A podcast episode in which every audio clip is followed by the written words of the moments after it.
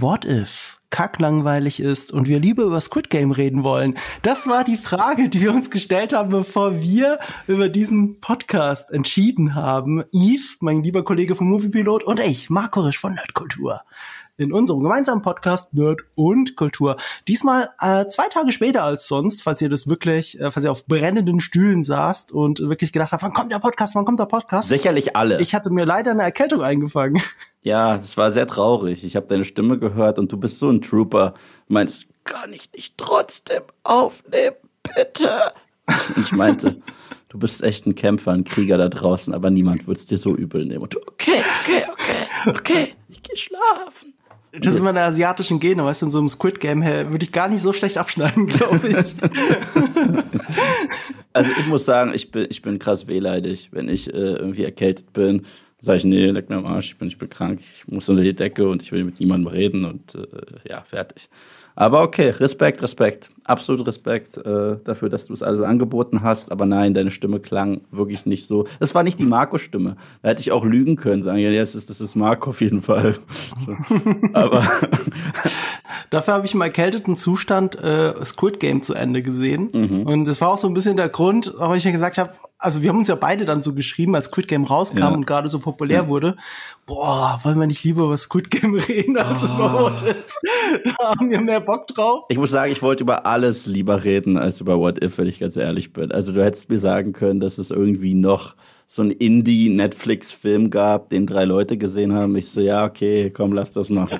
Weil ich habe schon den gebündelten Hass abbekommen online, weil ich die Serie wirklich wahnsinnig schlecht finde. Aber ich finde sie auch, ich finde, man kann gar nicht so viel über sie sagen. Ich glaube, das, das wäre verdammt kurz geworden. Wir hätten gesagt, oh, und in der einen Episode gab es Easter Eggs und in der anderen ist nicht viel passiert. Und da wollten sie witzig sein und dann war schon wieder zu Ende. Düb, düb, düb, düb. Nee, nee, nee, wir hätten ewig drüber geredet. Was wir machen wollten, ist, wir wollten ein Ranking machen. Wir wollten oh. jede Folge nehmen und sie in eine Reihenfolge packen.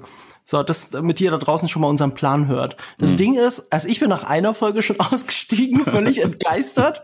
Und, und Yves hat das ja aus beruflichen Gründen für seinen Kanal knallhart durchgezogen, unter Qualen, wie ich gesehen habe, mit eigenen Augen. Auch wenn alle Leute von zwei Episoden schwärmen. Also ich weiß von zwei Episoden, wo jeder sagt, okay, das ist gut. Kann, kann man nichts dagegen sagen. Auch ein Grund ist für mich mal nachzuholen.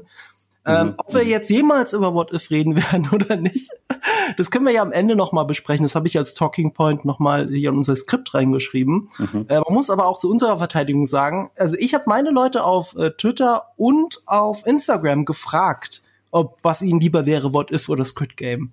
Und da hat Squid Game tatsächlich gewonnen. Mit mhm. knapper Mehrheit, aber mit deutlicher Mehrheit. Und äh, und deswegen ist es mir auch dann leicht gefallen zu sagen, okay, dann rotze ich jetzt nicht noch schnell What If runter, sondern schau in Ruhe Squid Game zu Ende. Ich habe es deiner Community überlassen, wenn ich ganz ehrlich bin, weil ich habe eh Woche für Woche über diese Serie gesprochen. Das heißt, äh, die loyalen Zuschauer wissen ganz genau, wie ich äh, zu jeder einzelnen Episode stehe. Vielleicht wird es auf Mobilpilot nochmal ein Ranking-Video geben, vielleicht auch nicht. Also ich werde jetzt kein, nichts versprechen. Aber ich bin mit diesem Thema sowas von fertig. Also das ist halt das Problem. Und das, das merke ich aber sehr häufig, generell. Und äh, das ist sogar gar kein, äh, das ist jetzt kein Rant, okay? Das ist überhaupt kein Rant. Das merke ich sehr häufig. Eine Woche nach dem Ende einer neuen Marvel-Serie interessiert sich niemand mehr dafür. Niemand. Selbst bei den guten Serien.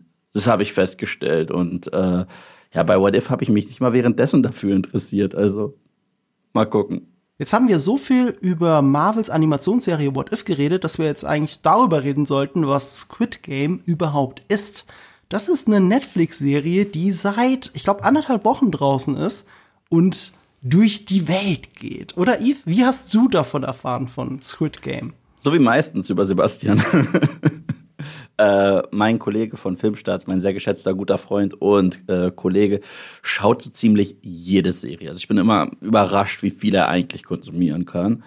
Und er hat die Serie zuerst gesuchtet, mir aber davon auch erzählt, dass das gerade, dass es einen wahnsinnigen Hype um die Show gibt und der ist mir tatsächlich entgangen. Vielleicht ist er mir gar nicht entgangen, aber ich habe auf Instagram und Co. gar nicht gecheckt, was diese Memes alle bedeuten. Und dann dachte ich mir, okay, jetzt gebe ich der Nummer auch eine Chance und habe die ganze Serie in anderthalb Tagen fertig geguckt. Und deswegen, ja, es hat mich auch gepackt. Aber gleichzeitig muss ich sagen, obwohl ich die Serie derartig inhaliert habe und sie für gut befunden habe, ein Video gibt es ja bereits, diesen absoluten gigantischen Mega-Hype, den unterschreibe ich nicht. Nichtsdestotrotz hat mir die Serie durchaus sehr gut gefallen.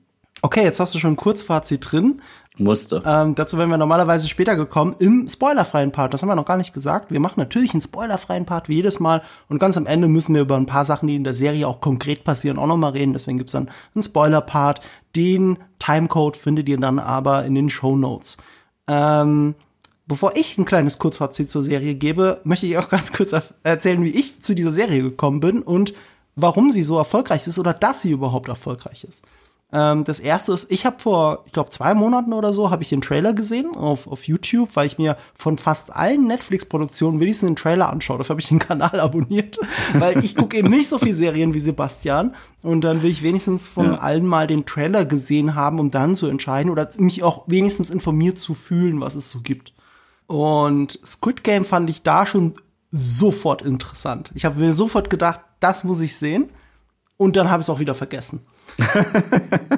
und was, mir, was, was, was, was mir Squid Game total auf den Radar gedrückt hat, war noch nicht einmal diese, diese überwältigende, die, diese Verbreitung auf Social Media. Ich meine, die Serie ist so erfolgreich und gibt es auch her für Memes und so weiter. Sie hat halt einfach, der Inhalt der Serie bietet sich an, um im Internet breit getreten zu werden, was vielleicht auch ein Schlüssel zum Erfolg der Serie ist. Ähm, sondern mein Bruder hat mir geschrieben. Hm. Mein Bruder schreibt mir eine WhatsApp, kennst du Squid Game, sollte ich das gucken? Und ich war wirklich so, was? Mein Bruder fragt mich das? Weil mein Bruder hat, hat, hat gefühlt zehn Jahre zu spät Breaking Bad geschaut. So, das ist mein Bruder. Und er schreibt mir, äh, äh, ob, ob er diese neue, verrückte Netflix-Serie gucken soll, weil Leute ihm das empfohlen haben. Und da dachte ich so, wenn mein Bruder schon Trendsetter ist, also selbst von mir, dann muss hier gerade irgendwas, irgendwas läuft hier gerade schief. Irgendwas ist merkwürdig. Es ist krass witzig, dass du das erwähnst, weil mein Bruder ist ähnlich wie deiner und guckt auch fast die Serien, kam aber auch mit einer Frage zu mir, die ich jetzt einfach nur erwähnen muss, weil du es bist.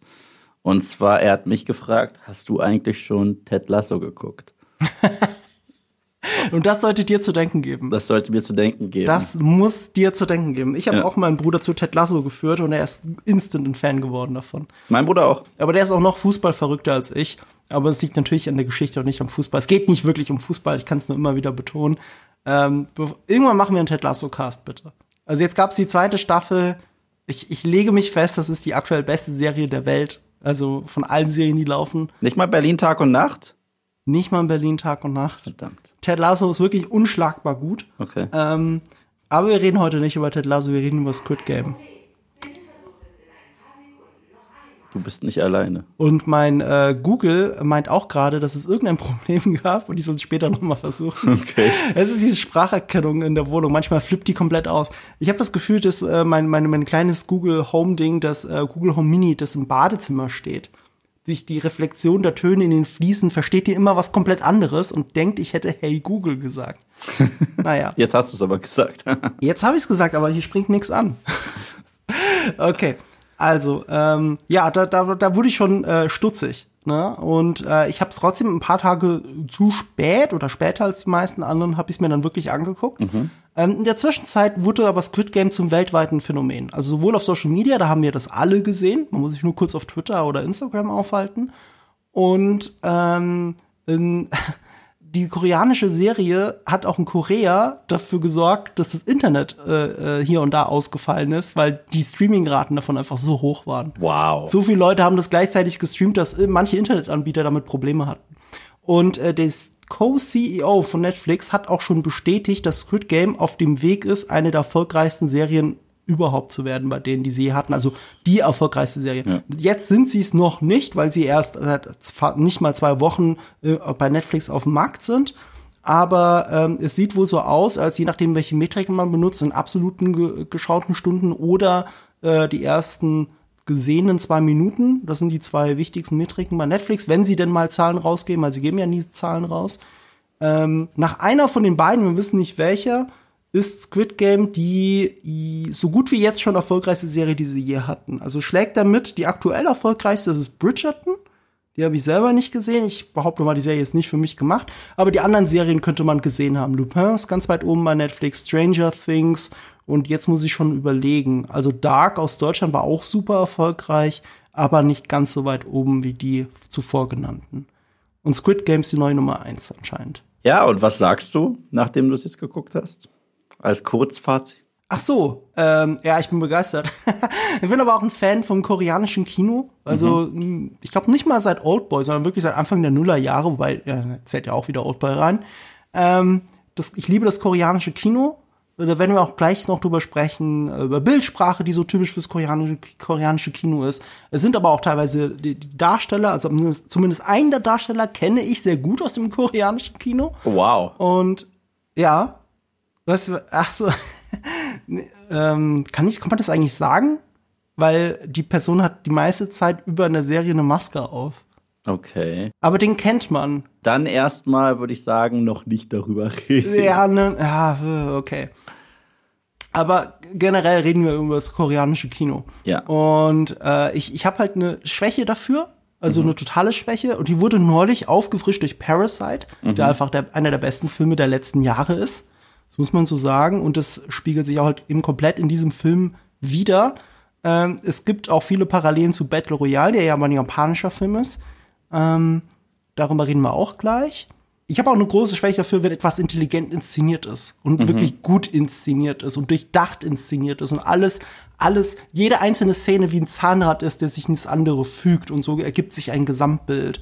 Und genau das ist diese Serie und dafür liebe ich es. Äh, da ist irre viel Gesellschaftskritik drin, teilweise super, also sehr plakativ natürlich, aber trotzdem subtil in der Gewalt. Also es gibt eine Folge, ähm, also in der Wirkung subtil oft. Es ist plakativ, klar, es ist alles in your face. Es ist, das, das, das, bietet sich nicht mal an für eine Gedichtanalyse, weil es so offensichtlich ist aber es sind noch viele Sachen sind, sind sehr sehr unterbewusst verstecken sich gehen entgehen uns teilweise weil sie nicht korrekt ins Englische beziehungsweise ins Deutsche übersetzt wurden aus dem Koreanischen. Das ist auch so ein Punkt. Hatte ich ihn überhaupt aufgeschrieben? Nee den hatte ich nicht aufgeschrieben. Müssen wir doch bitte hilf mir bitte dran denken. Wir müssen über die Synchro sprechen oder beziehungsweise, beziehungsweise nicht Synchro. Mhm. ähm, ja ich liebe das alles daran. Und, und und und sie gehen halt den schmalen Spagat zwischen es ist brutal es ist dramatisch und es ist aber unterhaltsam. Ja. Das ist wirklich unterhaltsam. Es bedient den Voyeurismus, der so tief in uns allen drin steckt. Dieses Leute dabei zugucken, wie sie sich in Spielen gegenseitig ausstechen. Ja. Das machen wir seit 2000 Jahren, seit den Gladiatoren. Das machen wir heute immer noch bei Sportevents und hier ist es genauso. Aber das alles bei einem Spiel um Leben und Tod. Und das macht es natürlich dann auch zum Spiegel der Gesellschaft. Wir sind genauso Voyeur wie die zahlenden Gäste in dieser Serie. Und ähm, ja, deswegen wahnsinnig, wahnsinnig. Und ich sprich ein bisschen Glauben an die Menschheit, Menschheit habe ich zurückgewonnen, dass sowas, dass so eine Serie jetzt die Nummer eins ist und nicht mehr Bridgerton oder Lupin. muss man auch mal sagen. Ähm, ich, ich muss sagen, ähm, ich bin ja generell ein Fan von Genre-Kino. Ich bin großer Fan von Genre-Kino. Und ich habe auch Parasite gesehen und habe damals auch diesen gigantischen Hype mitbekommen. Als ich Parasite gesehen habe, dachte ich mir, wow, das könnte Hollywood niemals machen. Niemals. Also Hollywood würde dir einfach mit einer Kettensäge die Message ins Gesicht drücken und mhm. fertig. Und dann gäbe es ganz klar definierte Böse und ganz klar definierte Gute. Und die Bösen würden auch nur böse Sache, Sachen sagen die ganze Zeit. Das war ja bei Parasite nicht der Fall. Wir haben ja eigentlich unsere Protagonisten selbst als sehr zwielichtige, ja, Halunken eigentlich kennengelernt. Die waren uns hier und da auch schon sympathisch, aber die machen das eigentlich nicht korrekt. Das ist eigentlich nicht korrekt. Und das ist, es gibt halt einen großen Unterschied zwischen System und Ideologiekritik oder einfach sich Menschen vornehmen und auf sie einprügeln mit der Ideologiekeule. Mhm. Und ich finde, Hollywood hat in den letzten Jahren das komplett äh, verlernt, das zu unterscheiden. Und äh, diese Show es geht natürlich um Kapitalismuskritik, es geht aber auch um Profitgeilheit, es geht aber auch noch einen Schritt weiter, meiner Meinung nach. Es geht tatsächlich darum, okay, wenn wir all das liegen lassen und all diese Ideologie liegen lassen, haben wir überhaupt, äh, was bedeutet eigentlich Nächstenliebe für uns generell? Und ich finde, dass die Serie so ein paar Fragen auch einfach in den Raum wirft, anstatt dir eine Antwort zu bieten. Mhm das ist das, was mir heutzutage extrem fehlt. Die, äh, es gibt gar keinen Lösungsvorschlag. Und bei all der Kapitalismuskritik, die es hier auch gibt, wir haben auch eine Figur, die aus Nordkorea geflohen ist und da wird mhm. nichts verschönt, weißt du? Mhm. Und äh, das macht diese Serie intelligent, so etwas derartiges, ähm, einfach nur um, um das mal äh, dann Spiegel vorzuhalten, weil ich dachte ursprünglich, das wird eine Horrorshow. Ich dachte, das wird, ein, das wird auch äh, eher im Genre Horror äh, sich ansiedeln. War ja nicht der Fall, war ja wirklich nicht der Fall. Aber ähm, ich bin davon ausgegangen, dass Candyman ein Horrorfilm sein wird, weil der originale Candyman ein sehr guter Horrorfilm ist, ein sehr operettenmäßiger Horrorfilm mit sehr viel Sozialkritik, aber sehr clever geschrieben. Und ich habe den neuen gesehen und der neue ist eine Twitterblase. Also als Film. So, und mhm. der hat halt nichts mehr mit subtil zu tun. Und es ist auch keine Candyman-Story mehr. Eigentlich könntest du Candyman aus diesem Candyman-Film rausnehmen. Ich habe es dreimal gesagt, ich hoffe, er kommt nicht. Und, äh, und, und der Film würde trotzdem, die Message würde funktionieren, aber der Film hat nichts mehr mit diesem eigentlichen Genre zu tun. Ich finde, was Squid Game so gut macht, ist, wie du schon gesagt hast, es ist unterhaltsam, es ist sau unterhaltsam, es ist überraschend ästhetisch. Und das ist auch mhm. so eine Sache. Wenn du Brutalität und wenn du auch diese moralischen Abgründe irgendwie ästhetisch darstellen kannst, wie schon damals Clockwork Orange, dann hat das was ganz Besonderes. Dann ist es eigentlich noch perverser. Und, äh, und dann finde ich, wirkt die Message auch umso mehr. Es hat dieses American Psycho-mäßige, wenn wir seine Tagesroutine sehen und sehen, wie der geleckt ist, aber wie eklig das alles überhaupt auch sein kann. Und ich finde, das macht Squid Game fantastisch, fantastisch. Und selbst die Musik, die sie benutzen. Ich meine, wir haben einen Walzer nach dem anderen. Vor allem äh, den einen Walzer genau. aus 2001 von Stanley Kubrick. Ja, und ich war, äh, ich war hin und weg und ich war erst recht hin und weg von den Charakteren. Ich ja. fand, wir haben durch die Bank weg durch echt spannende Charaktere. Ich konnte mir leider die Namen nicht merken, aber äh, jeder Charakter hat diese eine Eigenschaft, an der wir äh, die trotzdem beschreiben können, hat mir verdammt gut gefallen. Und gerade eine Episode, und es ist nicht die erste, die mich gekriegt hat, es ist die zweite Episode, die mich gekriegt hat, die für mich der spannendste Aspekt der gesamten Show ist. Und ich glaube, zu der kommen wir auch gleich. Ja, ähm, aber äh, was die zweite Episode so toll macht, müssen wir eigentlich im, im, im Spoiler-Part Part, äh, dazu sagen, weil ich finde, das, das ist ein Spoiler, wenn du sagst, was in der zweiten Episode passiert. Ja. Du hast ja. eh schon eine sehr interessante Prämisse mhm. und du denkst schon, ah, ich kenne das Genre, ich weiß, was jetzt passiert. Mhm. Und genau das macht die Serie nicht. Ja, ja. Und deswegen hat sie, sie ist schon super interessant ab der ersten Episode, aber ab der zweiten Episode weißt du, oh shit, das ist was wirklich Besonderes, weil sie noch mal einen anderen Schritt gehen, als du erwarten würdest. Absolut, absolut absolut. Das ist äh, übrigens Subverting Expectations in der richtigen Art und Weise, wie ich nur gesagt habe. Ja, genau wie bei Last Jedi. Also, ähm, wo, worum geht's überhaupt? Sorry, worum ich glaube, ich habe gerade ins Mikrofon gepatzt. Ich weiß nicht, was passiert ist. Okay. Worum geht's überhaupt? Okay, es geht zunächst um einen Gambler und ich kann es nicht anders sagen, einen Loser, der in sein, ich gehe davon aus, Ende 30er, Anfang 40er bei seiner Mutter lebt. Gambler und Loser ist eine schlechte Kombination. Aber das genau, da, genau das trifft's ja bei ihm. Das, das trifft ja komplett zu. Er ist überall schwer verschuldet. Er ist Vater, geschieden, kümmert sich nicht wirklich um seine Tochter, weil er es sich auch nicht leisten kann, wohnt bei seiner Mama, lässt sie arbeiten tatsächlich. Das heißt, eigentlich ist er gar nicht so sympathisch, aber die schaffen es halt selbst, solche Figuren sehr schnell durch charismatische Darsteller und durch ein paar Nuancen äh, gut zu erzählen. Und eines Tages äh, in einem U-Bahnhof begegnet ihm ein ähm, sehr vornehm gekleideter Herr, sieht aus wie so ein Businessman und äh, möchte mit ihm so ein kleines Spiel spielen. Wie so ein Spiel, das man unter Kindern spielt, wo man ähm, solche Papierquadrate äh, aufeinander wirft und wenn man es schafft, den einen umzuwirbeln, dann geht's halt um eine Menge Cash und danach jedes Mal, wenn er verliert und nicht zahlen kann, sagt er, ja, ich kann dir auch meine Wange hinhalten und du gibst mir eine. Das heißt, er lässt sich schon sehr früh schlagen eigentlich. Ja, es ist schon direkt die erste Metapher. So genau. Dieses, äh, okay, du hast kein Geld, ist ja okay, aber dafür musst du halt körperliches Leid ertragen. Bist du damit einverstanden? Dschungelcamp. Und das ist ja ein scheinbar so geringes körperliches Leiden, dass es für die gar keine Frage ist, wie was. Ich Ja. kann einen Schlag ins Gesicht kassieren, statt 10.000 Won bezahlen zu müssen. Ja, kein Problem.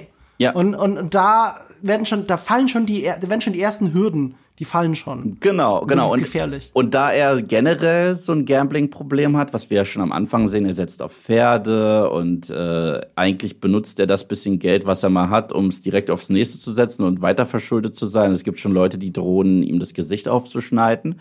Äh, ist er trotzdem ein Spieljunkie und lässt sich immer wieder drauf ein und lässt sich halt auch immer und immer wieder schlagen. Immer und immer wieder ins Gesicht schlagen. Dass der Typ, der das mit ihm spielt, sieht, okay, das ist ein perfekter Kandidat für ein viel größeres Spiel.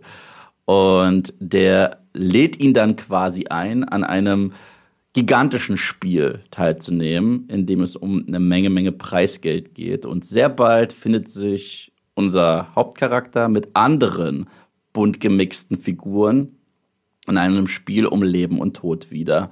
Und wer jetzt denkt, das wäre Saw, der irrt sich. Der irrt sich gewaltig. Und ich mag Saw, aber das ist nicht Saw. Also wenn schon, dann wäre es eher wie Battle Royale, aber es ist auch nicht Battle Royale. Nein, es hat, es, äh, diese Serie ist für mich ein sehr bunter Mischmasch. Also äh, man sieht die Inspiration und ja, auch minimal Saw kann man reininterpretieren, kann ich tatsächlich sogar gerade zum Ende der Show. Aber es ist A, kein Horrorfilm.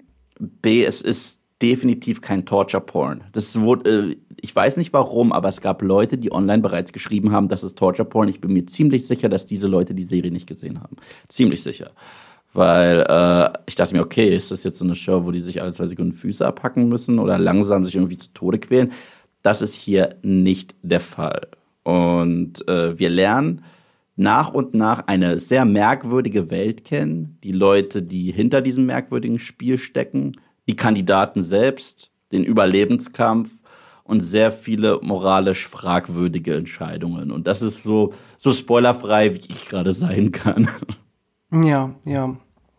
Ähm, ich habe es ja schon mit Battle Royale verglichen, dem japanischen Kultfilm, man kann es nicht anders sagen, aus den 90er Jahren, der jahrelang hier in Deutschland indiziert war, bis vor ein paar Jahren nicht mehr und mittlerweile als Blu-ray erhältlich ist. Ähm, der mhm. Vergleich drängt sich auch auf wegen der starken Gesellschaftskritik und weil es A unterhaltsam ist, aber B auch so empathisch, nahbar, grausam und konsequent ist, mhm. ist der Vergleich mit Parasite auch immer ganz groß. Also ähm, der große Oscar-Gewinner von 2019 was, glaube ich. Was man aber dazu sagen muss, ist, ist, ist der Macher hinter der Serie. Das habe ich auch erst erfahren, während ich die Serie geguckt habe, kurz vor Ende.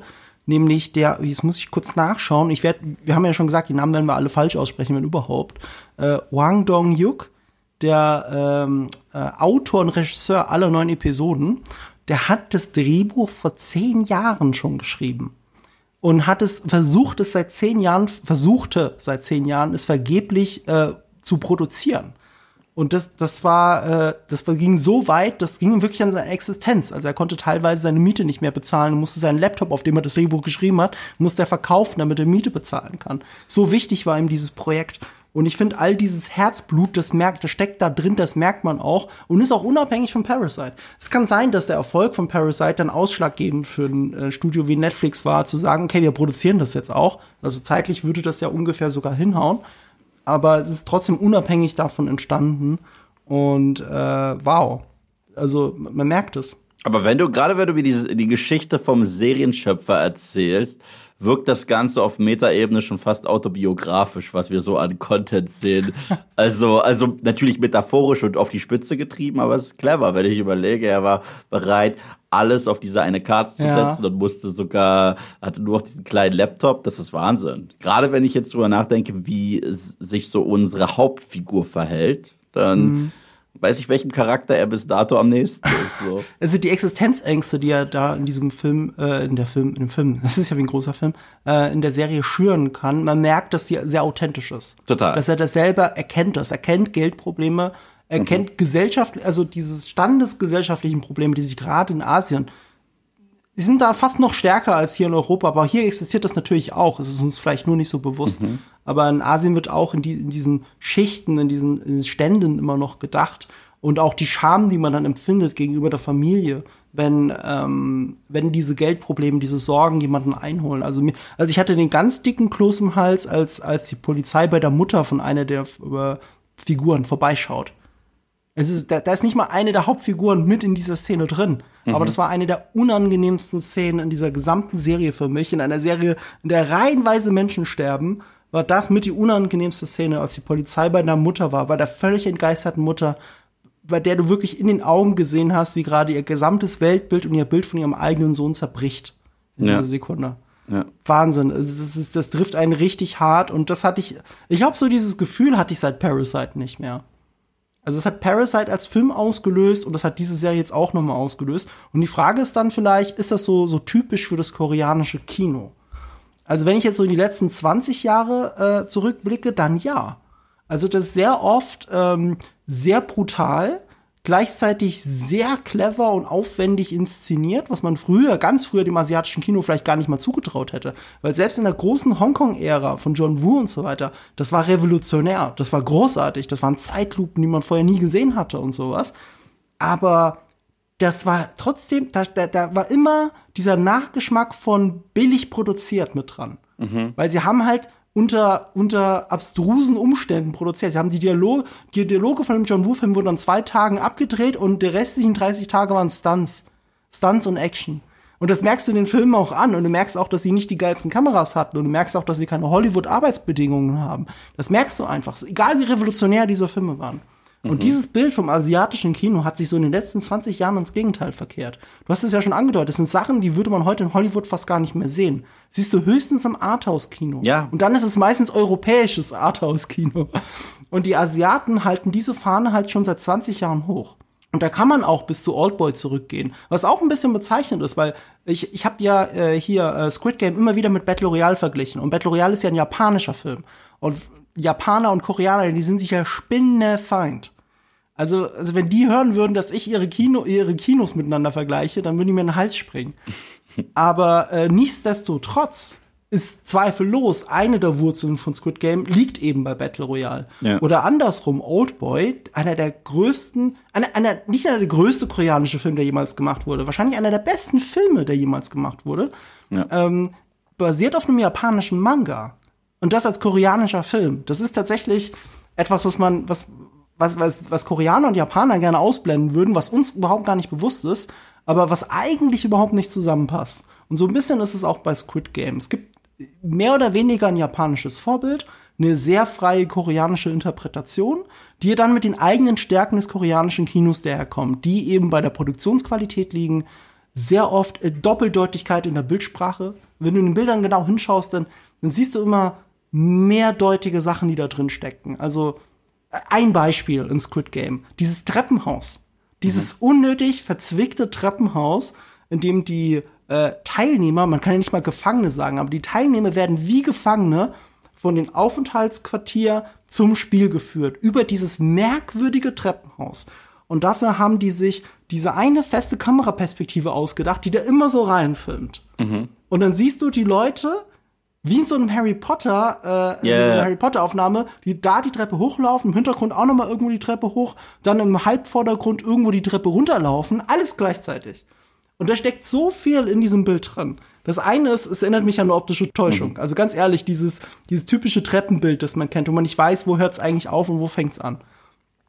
Das ist aber nicht mal die große Intention dahinter. Es ist, es ist alles bunt, wie in einem Kinderzimmer, weil, weil du dieses Thema, Grundthema hast, das sich durch Squid Game zieht was dann dafür sorgt, dass die Teilnehmer wie Kinder wirken, die von A nach B geführt werden. Gleichzeitig wirken sie wie Gefangene, wenn sie überhaupt nicht euphorisch wirken, obwohl sie ja Teilnehmer sind. Ab einem gewissen Punkt machen die das ja freiwillig. Und trotzdem sind sie betröppelt. Natürlich sind sie betröppelt. Ja, weil was in der äh, was in dieser Serie auch noch mal sehr schön ähm, kritisiert wird, ist generell parallel zur Profitgeilheit und zur äh, und die Kapitalismuskritik ist generell auch Schulhofmentalität und die gibt es halt auch bei Erwachsenen. Ja. Und das und das finde ich ziemlich geil. Also selbst die kleinsten Sachen wie Klickchenbildung auf dem Schulhof oder Streitigkeiten auf dem Schulhof und ähm, ja, das das das fängt noch es fängt noch recht unterhaltsam an, aber es wird so bitterböse und dann denken wir teilweise zurück an unsere Kindheit auf dem Schulhof und denken, wow, wir haben eigentlich dort schon die ersten Schritte gemacht in Richtung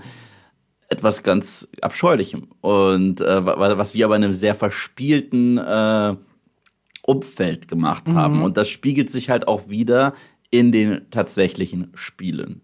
Ja. Und in den Bildaufnahmen. Wie Ja. gesagt, also selbst dieses Treppenhaus. Ja, ja. So, und das liebe ich am koreanischen Kino. Es ist immer bedeutsam. Mhm. Ähm, und da gibt's viele Filme aus der, Korea aus der Vergangenheit, äh, äh, aus, aus, aus den letzten 20 Jahren aus Korea, die ich, die ich einfach fantastisch finde. Ein Beispiel möchte ich noch nennen, weil das für den Film nicht ganz unrelevant ist, das ist nämlich The Good, The Bad and The Weird. Mhm. Oder The Good, The Bad, The Weird. Das End haben sie gestrichen. Das koreanische Remake von The Good, The Bad and The Ugly. Okay. Ähm, was ein fantastisches Remake ist, auch weil es nicht versucht, den Film nachzuerzählen, sondern nur das Grundthema nimmt, die Schatzjagd von dem, von, von drei verschiedenen, grundverschiedenen Typen. Und ähm, äh, ein fantastischer Film habe ich auf Blu-ray, gucke ich immer wieder mal, ich liebe den. Und einer der Hau Hauptdarsteller, der Bösewicht, The Bad in diesem Film, spielt auch einen Bad Guy in dieser Serie, aber lange Zeit hinter einer Maske. okay. Also mehr möchte ich jetzt gar nicht verraten, aber genau der Typ ist es tatsächlich. Und ich dachte doch, den kenne ich doch. Woher kenne ich den? Aber das war, aber dazwischen liegen fast 20 Jahre tatsächlich. Also ähm, er ist auch, er ist auch gealtert, obwohl immer noch jung natürlich. Aber ja, äh, eine der wenigen muss ich auch zugeben, eine der wenigen koreanischen Darsteller, die ich wiedererkannt habe. Und was die Serie halt auch so gut macht, und das fehlt mir generell häufiger äh, in letzter Zeit, sie hat eine sehr eigenständige und starke Mythologie, die sie auch parallel aufbaut. Es gibt diese sehr eigene Welt mit sehr eigenen Regeln, mit Fragen, die äh, wir uns stellen, jetzt auch rein plot-related. Und gleichzeitig wird selbst dieses, dieser Blick hinter die Kulissen genutzt, um thematisch dazu zu passen. Weil wir sehen, und erneut, das ist noch spoilerfrei, wir sehen Fraktionen innerhalb äh, dieser merkwürdigen Überwachungswelt, die auch Dinge machen, für die sie eventuell bestraft werden. Und dass es da sowas wie einen Kodex gibt und so weiter. Ich war äh, sehr begeistert davon. Das hilft halt, das zu zeichnen, was du gesagt hast. Es gibt kein reines Böse. Nein, absolut nicht, absolut nicht. Und äh, es gibt abscheuliche Charaktere auf beiden Seiten. Gleichzeitig haben wir ein System, wo wir uns fragen, wie fair ist das? Und gleichzeitig haben, äh, haben, wird uns nicht eine utopische Alternative versprochen, was sehr wichtig ist, meiner Meinung nach. Und äh, das macht die Show ziemlich, ziemlich stark. Ziemlich, ziemlich stark. Und die Leute, die eben böse Sachen darin machen, ich finde, sie haben es trotzdem geschafft, auch genug Sympathie aufzubauen oder Empathie für die Figuren aufzubauen, dass man versteht, warum sie so sind. Also selbst eine der, der unsympathischsten Figuren dieser Serie, der, der Mafiosi, um Mangelung eines besseren Wortes für ihn, ähm, selbst er ist Opfer von Verrat. Und, und, und dadurch versteht man ihn so ein bisschen, warum er tickt, wie er tickt. Auch wenn er selber ein Verräter ist innerhalb der Mafia. Ich, ich weiß tatsächlich gar nicht, wie man die Mafia in Korea nennt. Die Yakuza ist ja, äh, ist ja äh, Japan und Triaden sind Chinesen und bei den Koreanern weiß ich es tatsächlich gar nicht. Müssen mir bitte jemand schreiben, der es weiß. Auf jeden Fall ein Verbrechersyndikat, können wir sagen. Ja, ein Verbre ja, Syndikat. Syndikat ist gut. Ja. Ähm, ja. Und, und jeder entspricht gewissen Typen, das stimmt. Insofern ist es fast schon klischeebehaftet, aber das nutzen sie auch, um eben gegen eine Erwartungshaltung zu arbeiten. Du hast es ja auch selber schon gesagt, allein schon durch die Besetzung der Nordkoreanerin. Es ist halt auch etwas, was uns immer wieder, also oft nicht bewusst ist, aber an wichtigen Stellen immer wieder gesagt wird. Es gibt noch eine wichtige Sache, ähm, über die ich mit dir reden möchte, bevor wir langsam zum Spoiler-Part gehen. Und zwar, wie hast du die Serie gesehen? In welcher Sprache? Ich habe sie tatsächlich, das habe ich lange nicht mehr gemacht, aber ich habe sie auf Deutsch gesehen. Aha, okay. Aber ich habe gehört, dass die äh, englische Übersetzung grauenvoll ist. Und ich habe jetzt einfach nur mal einen Clip Meinst du gesehen. mit Übersetzung jetzt die. nee, das ähm, Dubbing. Das Dubbing. das Dubbing. Also ich habe Okay. mir jetzt einmal einen Clip reingezogen äh, vom englischen Dubbing, über den sich ja wirklich lustig gemacht wird, schon fast meme-mäßig. So, ja, Mhm. okay, ich bin mir ziemlich sicher, dass die das voll verhauen haben. Ich weiß, wir haben generell sehr gute Synchronarbeit in Deutschland. Da dachte ich mir, okay, das gebe ich mir diesmal auf Deutsch. Normalerweise gucke ich immer alles im OV. Ich Ja. habe es diesmal aber äh, tatsächlich deutsch gedubbt. Und wie war's? Ich fand's gut und äh, es hat sich auch sehr authentisch angefühlt. Es hat sich nicht angefühlt, als würden ein Mhm. paar Dialoge keinen Sinn ergeben. so ging es mir auf jeden Fall mit Parasite. Den habe ich bisher nur auf Deutsch sehen können, weil ich halt so im Kino gesehen habe. Mhm. Und da war aber eine gute deutsche Synchro, also gute Stimmen. Äh, es schien inhaltlich gut übersetzt und hat mich von der Atmosphäre her auch komplett trotzdem reingezogen. Ähm, Ich habe aber Squid Game dann doch auf Koreanisch gesehen. Mit Okay, wow. äh, deutschem Untertitel dann. Okay. Und jetzt noch das Interessante dazu, ein Funfact, den man dazu wissen muss. Das war so eine Kontroverse, die auf TikTok losgetreten wurde von einer, äh, ich glaube, koreanischstämmigen TikTokerin, zumindest äh, äh, einer Frau, die Koreanisch spricht, und zwar fließend. Ja. Und ihr ist aufgefallen, dass der englische Untertitel, also nicht komplett falsch, aber an vielen Stellen komplett falsch ist. Und äh, auch sinnverändernd. Und gerade auch, äh, da fehlt oft der Kontext dann zur koreanischen Kultur. Ein Beispiel möchte ich nennen. Und zwar gibt es eine Stelle, an der die, die ihr Name heißt wörtlich übersetzt die Hübsche. Das ist die, ich sag mal, ich sag immer gerne, das ist die Crazy Frau. Und du weißt Ja, ja. sofort, wen ich Aber meine. wir wissen ganz genau, wie du meinst. Ist aber, äh, es klingt jetzt so herablassend, aber sie ist eine meiner absoluten Lieblingsfiguren in dieser Serie. Ich mag aber meistens die crazy Figuren, deswegen ich finde es überhaupt nicht. Äh, Ich kann schon mal sagen, dass ich die drei großen Frauenrollen dieser Serie am meisten geliebt habe. Also ähm, die Koreanerin, die Nordkoreanerin, die äh, Crazy Frau und die und die und die kleine, die ihre äh, äh, die wie soll ich das jetzt sagen, die dem Murmelspiel beigewohnt hat.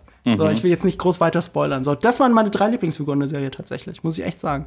Ähm, ist ja, äh, jetzt schweife ich schon wieder ab. Äh, also die, die, die Crazy Frau hat, ähm, wie sagt sie es denn in der englischen Synchro?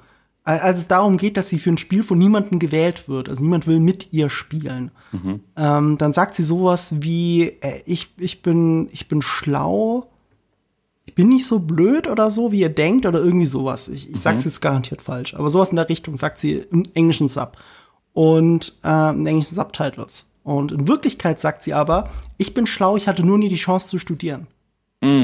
das ist ein gigantischer Unterschied. Und das ist ein Riesenunterschied, vor allem in Korea, weil das tatsächlich der große, das ist das Problem. Wenn du in Korea nicht das Geld mitbringst, kannst du auch nicht studieren. Ja. Und eine der Figuren, äh, das muss ich kurz überlegen, ich glaube, die hat durch ein Stipendium studiert. Bin jetzt gerade gar nicht so sicher. Aber auf jeden Fall, weil sie die eine Figur, es wird immer wieder hervorgehoben, die aus dem armen Viertel heraus es zum Studium nach Seoul geschafft hat und sich da ein Leben aufbauen konnte, weil sie die Chance hatte zu studieren. Und sie hat eben nicht die Chance zu studieren, ist aber schlau. Ja. Und das haben wir auch festgestellt. Wir als Zuschauer haben ja gesehen, die ist eigentlich ziemlich clever. Ja. Und ich würde die auch wählen, wenn ich nicht weiß, welches Spiel auf mich zukommt, weil sie echt clever ist. Absolut. Und sie muss den anderen Leuten sagen, ich bin schlau. Ich habe nur nie studieren können. Und das ist so ein ganz kleines Stück Gesellschaftskritik, das da einfach wegfällt. Man muss aber dazu sagen, äh, dann haben andere TikTok-User rausgefunden, es stimmt, dass die englische äh, Subtitles total doof sind, wenn man Englisch CC drin hat. Also CC ist ähm, nur mit der, der, der Beschreibung, der, der Beschreibung, was man hört für die, für die, für die tauben Menschen Okay. die die nicht hören können. Also da stehen auch drin, welche Geräusche laufen oder dass Musik erklingt und so weiter. Und wenn du die ganz normalen englischen Subtitles drin hast, dann sind die teilweise ein bisschen anders und näher dran. Immer noch nicht perfekt, aber sind näher dran. Ah, das habe ich gehört, ist häufig der Fall, generell. Das kann sein, aber man kann sehr oft nur Englisch CC einschalten. Deswegen bin ich, äh, ist man oft ist, ist man oft alternativlos. In dem Fall kann man sich aber entscheiden. Ähm, ich habe es mit deutschem Untertitel gelesen und ich kann, ich habe mir dann halt so Vergleichsvideos dazu angeschaut. Ich kann sagen, die deutschen Untertitel sind näher an der ähm, an der korrekten Übersetzung, aber auch an vielen Schlüsselstellen, die diese TikTokerin genannt hat und auch andere Videos und Artikel genannt haben, auch nicht perfekt. Also tatsächlich, wir werden, wir sind im Moment nicht in der Lage, in den kompletten Genuss von Squid Game zu kommen. Und ich habe ein bisschen die Hoffnung, dass die mediale Aufmerksamkeit darauf so groß ist, dass Netflix sagt, oh, da müssen wir doch einfach nochmal eine Rotschrift ansetzen und kurz den Untertitel verbessern, weil das ist nämlich kein Problem. Ja. Du kannst den Untertitel, der ist ja nicht fest eingebrannt in das Bild, den kannst du im Nachhinein verändern, wenn du möchtest. Und ich hoffe, dass äh, machen sie irgendwann und dann schaue ich es mir gerne nochmal an tatsächlich. Weil Squid Game ist so gut, das gucke ich mir irgendwann nochmal an, das weiß ich. Ich auch, ich auch. Und äh, ich gehe auch davon aus, dass es nicht bei dieser einen Staffel bleiben wird, aber dazu kommen wir ja noch. Da, da, da, darüber reden wir noch. Ähm, ansonsten, was könnten wir noch zur Serie sagen, bevor wir drüber spoilern? Äh, weil ich ja schon von meinem Bruder geredet habe. Er hat gefragt, ob ich ihm die Serie empfehlen kann. Und mein erster Gedanke war, weil ich ja nur den Trailer kannte, so, nee, ich glaube nicht, dass das was für dich ist. Das habe ich ihm so zurückgeschrieben. Und jetzt, wo ich sie gesehen habe, denke ich, nee, guck's dir an. Guck's dir an. Ich glaube, das, ich glaub, ich glaub, das gefällt mehr Leuten, als man denkt. Ich glaube, das ist tatsächlich viel Mainstream-kompatibler, als es auf den ersten Blick wirkt. Genau, weil es das Mainstream auch nicht für blöd verkauft. Es nimmt halt die Zuschauer ernst. Und das machen halt so viele Filme heutzutage nicht, die auf Teufel komm raus mit einer Kettensäge ins Gesicht drücken. Die turnen den Mainstream wesentlich mehr ab, weil sie sich nur anfühlen wie eine lebendig gewordene Twitterblase. Aber diese Show hat Genre, diese Show hat Mythologie, diese Show hat Charakter und diese Show hat wirklich vernünftige und clevere Sozialkritik, vernünftig in den Plot mit reingewoben. Hm. Das heißt, ich glaube, sie ist wesentlich mainstreamiger. Ich glaube, den einzigen Leuten, den ich sagen würde, ah, ich weiß nicht, ob das deins ist, ist tatsächlich, es gibt einfach Leute, die sind ein bisschen gore-phob und die können so bestimmte Sachen nicht sehen und und ab und zu ist es heftig. Ich finde, es muss so heftig sein. Muss oder? es auch. Es, es muss ja. so sein, um, um es rüberzubringen. Aber es gibt Leute, die können es nicht sehen. Ja. Ich gehöre nicht dazu. Ich guck die schlimmsten. Ach, du gehörst nicht dazu. You don't say. da wäre ich jetzt gar nicht drauf gekommen. Aber es gibt halt genügend Leute, wo ich wüsste, okay, ich gucke jetzt mit dir. Oh Gott, ich glaube, äh, oh, jetzt kommt gleich eine Szene, die ich hier gar nicht. Äh, oh. Ups. Also ich würde sie jetzt nicht mit den Kindern gucken oder so. Also das kind, kann ich keinem Kinder definitiv nicht. Ich habe eine sehr gute Freundin, wo ich weiß, der könnte ich das nicht zeigen. Ähm, aber ich finde durchaus, wenn du alt genug bist, sag mal, also es ist eine ganz klar 18 plus Serie. Ich, ich weiß gar nicht, wie viel FSK sie wirklich hat. Also so objektiv, also wenn ich so drauf gucken würde, würde ich sagen, ja klar, es ist eine Serie ab 18, ohne jetzt drüber nachzudenken, ne? Ja, ja. Aber ich selber bin der Meinung, äh, in der Schule ab 16 rum kann man das auch sehen und darüber sprechen und hat davon mehr als von dem einen oder anderen literarischen Werk, dass man sich mit demselben Thema, dass sich mit demselben Thema auseinandersetzt, ähm, äh, machen könnte, weil mhm. es die Zuschauer besser erreicht. Das ist ja. dieses Mainstreamige daran. Es ist eigentlich Arthouse-Kino, aber es wirkt überhaupt nicht so abschreckend und abstoßend wie Arthouse-Kino, sondern es ist unfassbar zugänglich, weil es über die Empathie geht. Ich find's gar nicht so Arthouse, weißt du, ich find's voll traurig, dass wir, oh, heutzutage, ich, dass wir heutzutage Sachen, die ein bisschen clever sind, direkt in die Arthouse-Kiste packen müssen, finde ich voll traurig. Das steht so ein bisschen dafür, wie, wie blöd viele Kinofilme geworden sind mittlerweile. Aber ich sag ohne Spaß, vor zehn Jahren hättest du den mitten Mainstream, äh, okay, sagen wir vor 15 Jahren, hättest du das Ding Mainstream-mäßig ins Kino bringen können als Film. Nee. Glaube ich schon. Da bin, da bin ich ja, ich meine, du kannst es ins Kino bringen, das ist es nicht, aber, aber das ist schon sehr arthausig. Das ganze Set-Design, äh, das Grund, das Grundthema vielleicht nicht, aber, aber selbst Battle, das ist selbst Battle Royale, ist es ein Gore-Fest oder ist es eher Arthouse? Da müsste man schon drüber streiten. Ich würde eher sagen Genrefilm. Äh, ja, wahrscheinlich. So.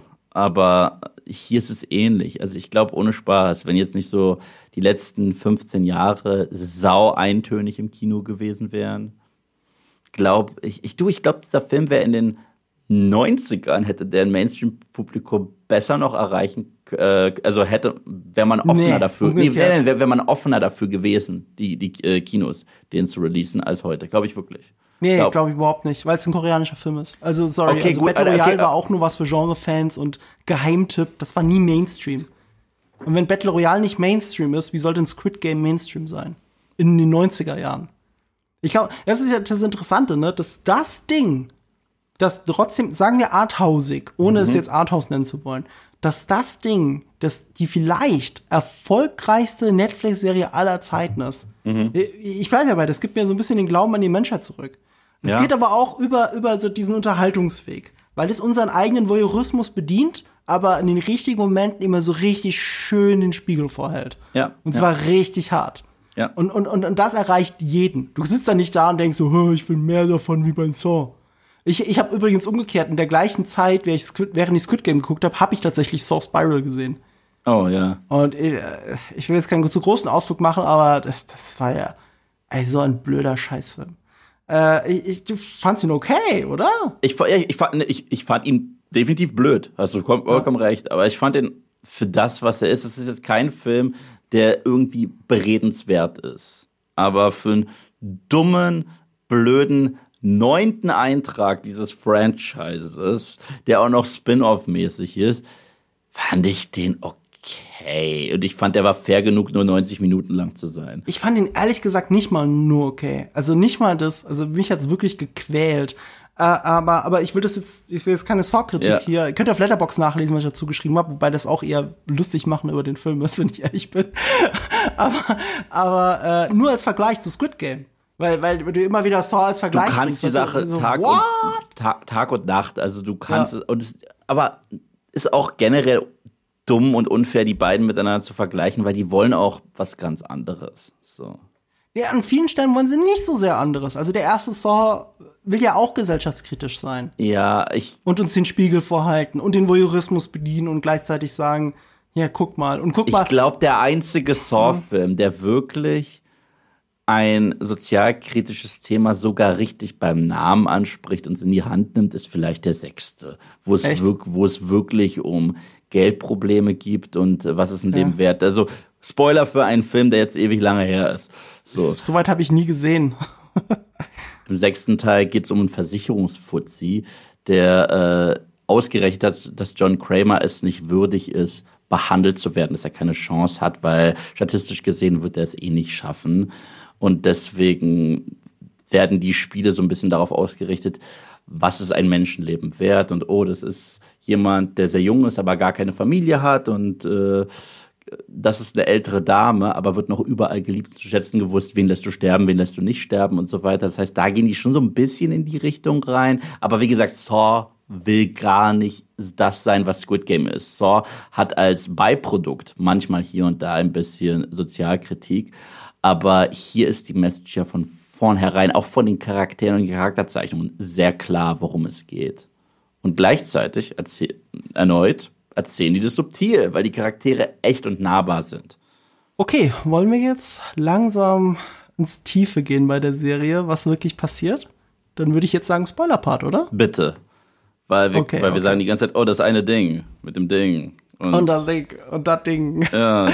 Also, also, ja. also für alle, die es bis hierhin ausgehalten haben und dann nicht weiterhören können, Schaut euch die Serie an. Es lohnt sich. Schaut es euch an. Das sind äh, gute neun Stunden, glaube ich, die man verbringt. Nee, nicht ganz. Nee. Eine Folge geht nur eine halbe Stunde. Ja, ne? ja. Also die meisten gehen nur eine Stunde oder so. Ich glaube, Marco und ich geben beide eine große Empfehlung raus, das sich anzuschauen. Ja. Ich glaube, du bist noch ein bisschen begeisterter als ich. Ich fand es trotzdem sehr, sehr gut. Also mein Video spricht für sich, das da draußen ist äh, auf mhm. YouTube. Ich mag die Serie sehr gerne. Wir beide empfehlen es und jetzt müssen wir mal ein bisschen ans Ange äh, Eingemachte. Ja, unbedingt, weil wir müssen über dieses eine Spielzeug reden, nämlich die, Achtung, Spoiler, okay, jetzt, die Mummeln. Oh wow. Das Mummelgame ist so krass.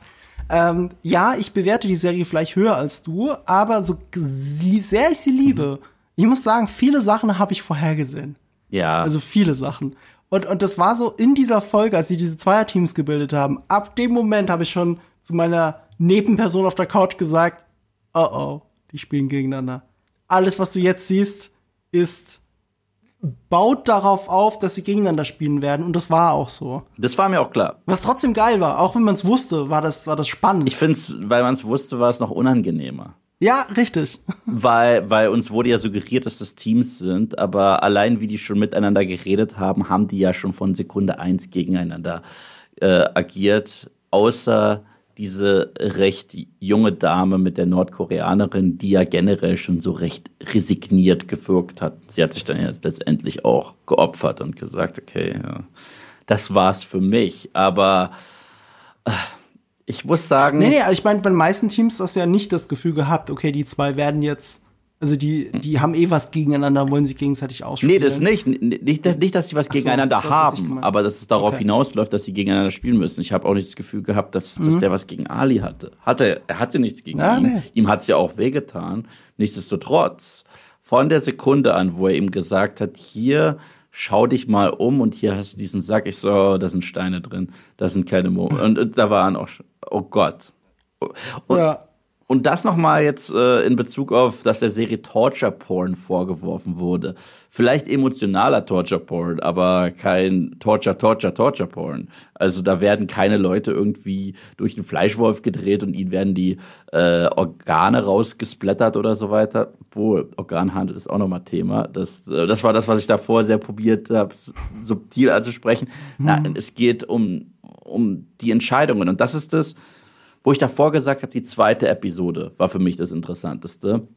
Die zweite, die zweite Episode traut sich etwas. Und zwar, es hätte wie Saw sein können, wenn wir nach der ersten so weitergemacht hätten wie gehabt. Und zwar, das waren Kandidaten, die wussten nicht, worauf sie sich einlassen. Dann wurden die dort in diesem rotes Licht, grünes Licht Spiel sehr hart dezimiert. Und haben sie echt alle gewählt, wir wollen das Spiel verlassen. Sie waren zurück in der no normalen Welt und haben sich aktiv dafür entschieden, weiterzumachen. Das macht die Nummer so viel spannender. Das macht die Nummer mhm. spannender auf Charakterebene. Das macht die, die Sozialkritik noch viel heftiger eigentlich, weil, okay, deren Leben ist so im Eimer, dass sie äh, sich echt darauf einlassen, in so einem modernen Gladiatorenkampf teilzunehmen, als dass sie das so weitermachen. Und gleichzeitig kann man dann auch nicht sagen, ja, aber diese, diese rein monströse Organisation hat, hat ihnen eine Knarre an den Kopf gehalten und gesagt, ihr macht das jetzt. Nö, ihr seid selber gekommen. Und das macht's so viel faszinierender, meiner Meinung nach. Ja, ja, das ist so der, der Punkt, wo du dann merkst, okay, mhm. ist doch nicht so, wie ich gedacht habe. Die Leute sind nicht ihrem Schicksal einfach ausgeliefert, sondern sie wählen dieses Schicksal. Genau. Dieses Mögliche. Und das macht das, und, und die Serie macht es ja auch so spannend, so, ah, okay, es ist 50-50 und es kommt nur auf die eine Person an, die wählt. Und das macht es vielleicht sogar noch besonderer, beson mehr besonders im Nachhinein, dass die Person, die gewählt hat, dass wir aufhören, also die entscheidende Stimme von der Person kommt, die eigentlich das Spiel inszeniert. Ja, ja.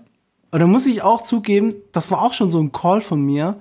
An welcher Stelle habe ich das gecallt, dass er wiederkommt?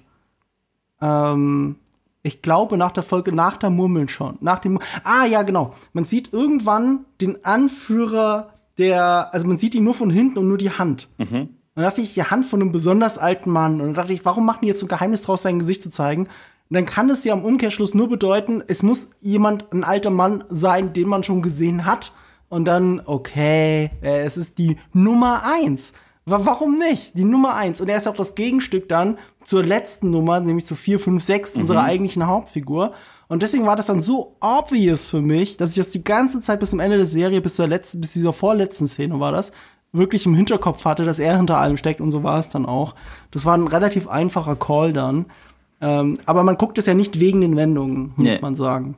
Ja, die Serie funktioniert auch beim zweiten Mal genauso gut. Ich meine, klar, was ein bisschen spannend ist, was ja bewusst offen gelassen wird, ist die ganze Nummer rund um einen ehemaligen Sieger dieses Spieles, und zwar mhm. dieser seltsame Maskenmann. Und wir haben ja so einen Sideplot, weil es gibt ja jemand, der dieses Spiel infiltriert und der keine Geldsorgen hat und der auch nicht Teil dieser Systemkritik ist äh, als Charakter, sondern der ist wirklich da, um die Mysterien der Serie aufzulösen. Der sucht seinen Bruder, mhm. der geht da rein und er findet seinen Bruder hinter dem äh, scheinbaren Bösewicht. Und ich weiß auch nicht, eigentlich war das krass offensichtlich, aber ich habe es nicht kommen sehen. Hast du es kommen sehen? Ich habe es absolut kommen sehen. Ja äh, ab dem Moment, wo, oh, der Bruder, der ist ein Gewinner, aber wo ist er denn? Und warum, weil, weißt du, ich habe mir die ganze Zeit, also auch da wieder, ich habe in Funktionen gedacht. Mhm. Wozu ist diese Wendung da? Welche Funktion hat sie? Ja. Wenn es ein Gewinner ist, der einfach nicht mehr auf der Insel ist, macht das gar keinen Sinn. Mhm. Und dann konnte es ja nur, in meinen Augen, eine ungefähr gleich alte Person sein, also laut Stimme, die äh, wichtige Rolle in dieser Serie hat und deren Gesicht man noch nicht gesehen hat. Das war mir zu klar von der Funktion her. Und das war äh, unser lieber Darsteller ähm, aus äh, äh, The Good, The Bad, The Weird oder aus einem anderen Film, äh, den man vielleicht kennen könnte, A Bittersweet Life, auch aus Korea, mhm. die Hauptfigur. Ähm, wie heißt er denn nochmal? Ich muss den Namen jetzt raussuchen. Äh, ich will den jetzt nicht untergehen lassen. Lee Jung-jae ist der, ist der Hauptdarsteller gewesen. Und ich finde den Namen nicht. Lee Byung-hun. Okay. So. Und ich habe es natürlich falsch ausgesprochen, aber das ist noch besser, weil dann weiß man nicht, äh, ob ich wirklich den richtigen rausgesucht habe. Ähm, nee, deswegen habe ich das schon gecallt. Aber das spricht auch für die Serie, komischerweise. Also ich habe zwar drei große Wendungen komplett vorhergesehen, mhm. aber ich habe sie deswegen vorhergesehen, weil sie so eine wichtige Funktion innerhalb der Geschichte einnehmen. Es geht auch darum, dass die Bösen nicht gesichtslos sind. Mhm. Die Geldgeber, die VIPs, ja, weil das ist fuck egal, wer sie sind und ihre Gesichter. Sie stehen stellvertretend für den monokeltragenden Bösewicht im Hintergrund, der äh, sich einfach nur darüber amüsiert. Vielleicht sogar für uns teilweise. Weil wir sitzen ja da bei diesen Spielen und genießen das. Obwohl bei dem Abartigsten geht ja sogar die Maske ab und der probiert dann noch den Polizisten sexuell zu missbrauchen. Ja, ja. So unter denen. Ähm, Aber die Maske geht danach ab. Genau, ja. Das ist das Wichtige. In dem Moment, wo ihm die Macht genommen wird, wird ihm die Maske genommen und damit mhm. ist er auf einmal machtlos. Und ja. ist er nur noch ein nackter, armer, alter Mann. Ja. Ja, das ist auch ein wichtiger Moment. Ähm, nee, es, es, ich habe es wegen der Funktion halt vorher gesehen, weil die Funktion so wichtig für das Storytelling ist, weil die Serie immer mehr sein will. Sie, sie will nicht bedeutungslos sein. Nichts da drin ist bedeutungslos. Selbst der gesichtslose Goon ist mhm. am Ende nicht bedeutungslos, sondern ist vielleicht ein Verräter, ja. die, die mit dem Organhandel betreiben. Dass sie Organhandel betreiben, ist nicht bedeutungslos, weil es, äh, es ist das, selbst das ist etwas, was das System die, das dieses Spiel aufbaut, nicht gestatten lassen kann. Richtig, das, richtig. Das können sie nicht zulassen. Und sie können auch keine Vorteile. Hier in diesem System können sie keine Vorteile gestatten lassen. Weil die kommen alle aus einer Welt, wo sie äh, gerade ein schlechtes Blatt haben, wo andere Vorteile haben. Du hast davor schon erwähnt, die, du hast die verrückte Lady genannt, die äh, allein aufgrund ihres Standes nicht studieren kann. Aber hier sollen alle gleich sein und die gleiche Chance haben, gegeneinander anzutreten. Das bedeutet, wenn jemand einem anderen Informationen schon äh, vorher zuspielt, geht das nicht klar und es geht sehr schnell. Äh, dann sind die Leute in Grün und die Leute in Rot gleich und kriegen die gleiche Bestrafung und das fand ich sehr spannend.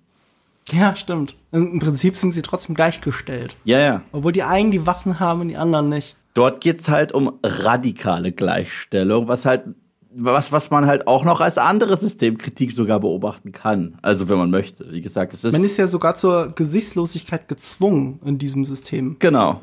Also du, du sollst nicht die Maske abnehmen, kommen was wolle. Das ist ein Grund, dass sie dich erschießen. Mhm. Ja. Ja. Und, und dann nimmt ja auch da äh, der Bruder, in dem Moment, wo er seinen anderen Bruder erschießt oder anschießt, wie mhm. ich vielleicht im Blick auf die zweite Staffel anschießt, anschießt ähm, sagen möchte, ähm, er nimmt die Maske ab, aber sie sehen ja nicht sein Gesicht. Ja. Er dreht sich nicht um. Er hält sich auch an diese Regel. Ja. Er, er, ich hätte ihm auch zugetraut, dass er die Maske, dass er seine eigenen Goons, die da neben ihm stehen, erschießt, weil sie sein Gesicht gesehen haben. Das dachte ich, aber, ich aber dachte, das dass das passieren würde. Ich dachte, dass genau das passieren würde, ehrlich gesagt. ja, also es macht aber alles so viel Sinn, auch für den Ausgang. Also selbst, selbst diese Wendung, dass der Alte die Nummer eins, auch die echte Nummer eins dieser Welt ist, macht ist eigentlich eine unnötige Wendung auf den ersten Blick, aber sie ist für die Hauptfigur eine wichtige Wendung, damit sie ihr Leben ändert. Mhm. Damit er äh, bei diesem, bei, auf dieser Railway äh, vom, vom, Flugzeug, dass er umdreht und äh, stattdessen in die zweite Staffel läuft, direkt. Ja, ja. Dass, dass es halt wirklich weitergeht. Da, da wäre ähm, so als Ausblick auch auf die zweite Staffel vielleicht, da wäre mir, da habe ich ein bisschen Bammel vor, weil das Beste haben sie eigentlich schon erzählt. Also schwer, ich kann es mir nicht vorstellen, wie es besser weitergehen kann. Ich brauche keine zweite Staffel. Ich sage es ganz ehrlich, ich brauche keine zweite Staffel. Ich weiß, es sind ganz bewusst mythologische Sachen offen geblieben und ganz bewusst mögliche äh, Charakterwendungen oder äh, Konfrontationen offen geblieben. Aber ich finde, es endet stark. Ich finde das Ende überraschend stark. Das, das hat aber, finde ich, nichts mit der zweiten Staffel. So, ich finde, die Serie ist aufgebaut, wie sie braucht eine zweite Staffel. Also es ist jetzt nicht, ich sag jetzt nicht, die brauchen eine zweite Staffel, weil es erfolgreich ist, weil Netflix wird sich sagen, oh, wir brauchen eine zweite Staffel, weil es so erfolgreich ist. Aber, aber, aber du merkst, ich meine, guck mal, die, dieses Drehbuch ist über zehn Jahre hinweg entstanden. Mhm. Und das hat, das lässt ganz bewusst Sachen offen, nicht weil, hey, offene Enden sind cool, sondern nee, das, das will ich weiterspinnen. Ja. Das mit dem Bruder will ich weiterspinnen. Der wird bewusst nur in die Schulter geschossen, was auch ein bisschen cheap ist, ehrlich gesagt. Also um mal ein bisschen Kritik reinzubringen. Ja, ja klar. Ähm, Ne, also da, das, das ist nur mit drin, dass, dass er durch den Alten die Wahrheit erfährt und jetzt gegen das System kämpfen will, ist auch mit drin. Das macht's auch ein bisschen cheap. Weißt du, was eine coole zweite Staffel wäre? Weißt du, weißt du, weißt du was, da, da muss ich reingrätschen. Ja? Er erfährt ja. durch den Alten die Wahrheit, kämpft gegen mhm. das System, färbt sich die Haare, aber genauso wie die Uniformierten dort. Und das finde ich geil, weil er jetzt sein Soldat ist. Und ich finde das ziemlich Das habe ich nicht gesehen. Das ist eine coole Beobachtung. Das finde ich ziemlich stark. Ich habe die ganze Zeit gefragt, warum diese scheiß roten Haare? Was soll das jetzt bedeuten? Und jetzt, wo du es sagst. Okay. Als allererstes musste ich daran, musste ich einfach daran denken, okay, zitieren die jetzt gerade wirklich Lola Rent? So. Äh, ich musste wirklich daran denken. Aber äh, je länger ich darüber nachdenke, er hat mit dem alten Mann, der verantwortlich ist für diese ganzen äh, roten, so, äh, ehrlich gesagt, für die ganzen roten gleichgeschalteten Soldaten, was ich, okay, kann man auch äh, einfach mal stehen lassen, so wie man will. Und äh, am Ende hat er eine Funktion, sich genau dort einzumischen und äh, für den Spielschöpfer zu agieren. Und das finde ich wahnsinnig, wahnsinnig spannend. Obwohl auch hier, ganz ehrlich, habe ich eine Referenz gesehen zu einem Film, mit dem Squid Game definitiv nicht verglichen werden sollte und darf. Aber es hat mich hart an Hostel erinnert und das Ende von Hostel. Hostel oder Hostel 2? Hostel 1. Am Ende Hostel. von Hostel sieht Okay. man auch so ein äh, Re äh, Rekrutierungsverfahren, wie da so ein recht unschuldig ist. Und der Typ, Ah. dem das selber angetan wird, der greift diesmal ein. Und Ah, bei Hostel, und bei Hostel ging es ja auch um Voyeurismus und auch so eine sehr reiche Gesellschaft, die dafür zahlt, wie sie mit äh, Mhm. unterschiedlichen Menschenleben spielen kann. Aber das, da ist jegliche Sozialkritik komplett abhanden gekommen, weil der Film sich halt einfach nur noch ja einen drauf Ja, runtergeholt der, der hat. badet halt darin. Ja, der hat sich wirklich der einen drauf runtergeholt, wie eklig er sein kann. Ja, ja, auch Hostel 2. Aber ich muss Hostel 2 lassen, auch wenn Hostel 2 da sogar teilweise schlimmer ist als der erste, finde ich. Ich finde, Hostel 2 hat ein sehr gutes Ende, tatsächlich. Beide, Film, Ende. beide Filme haben ein gutes Ende, aber der Weg dahin ist es nicht wert. Und Ja, äh, ja, ja. Muss man nicht gesehen haben. muss man definitiv nicht gesehen haben. Ähm, aber, irgendwas will ich noch zu Ende sagen. Ach ja, ich, ich sag dir mal, was meine Wunschvorstellung ist, wie es weitergeht. Okay. Die zweite Staffel ist ein Prequel.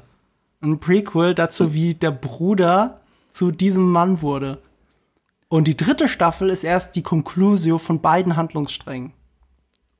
Ich, ich dachte erstmal, du Idee, ne? Ich dachte erstmal, du kommst mit dem Prequel vom alten Mann und wie er dahin gekommen Na, ist. scheiß auf den.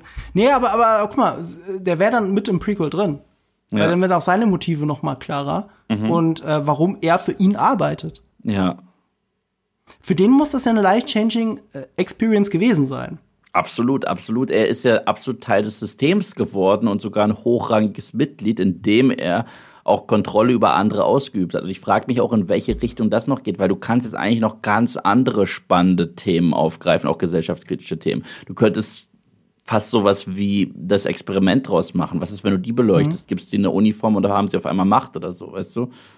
Ja. Und Absolut. Äh, da bin ich sehr, sehr interessiert dran zu sehen, was sie machen. Und wenn sie es so weitererzählen, das ist halt das wahnsinnig clevere.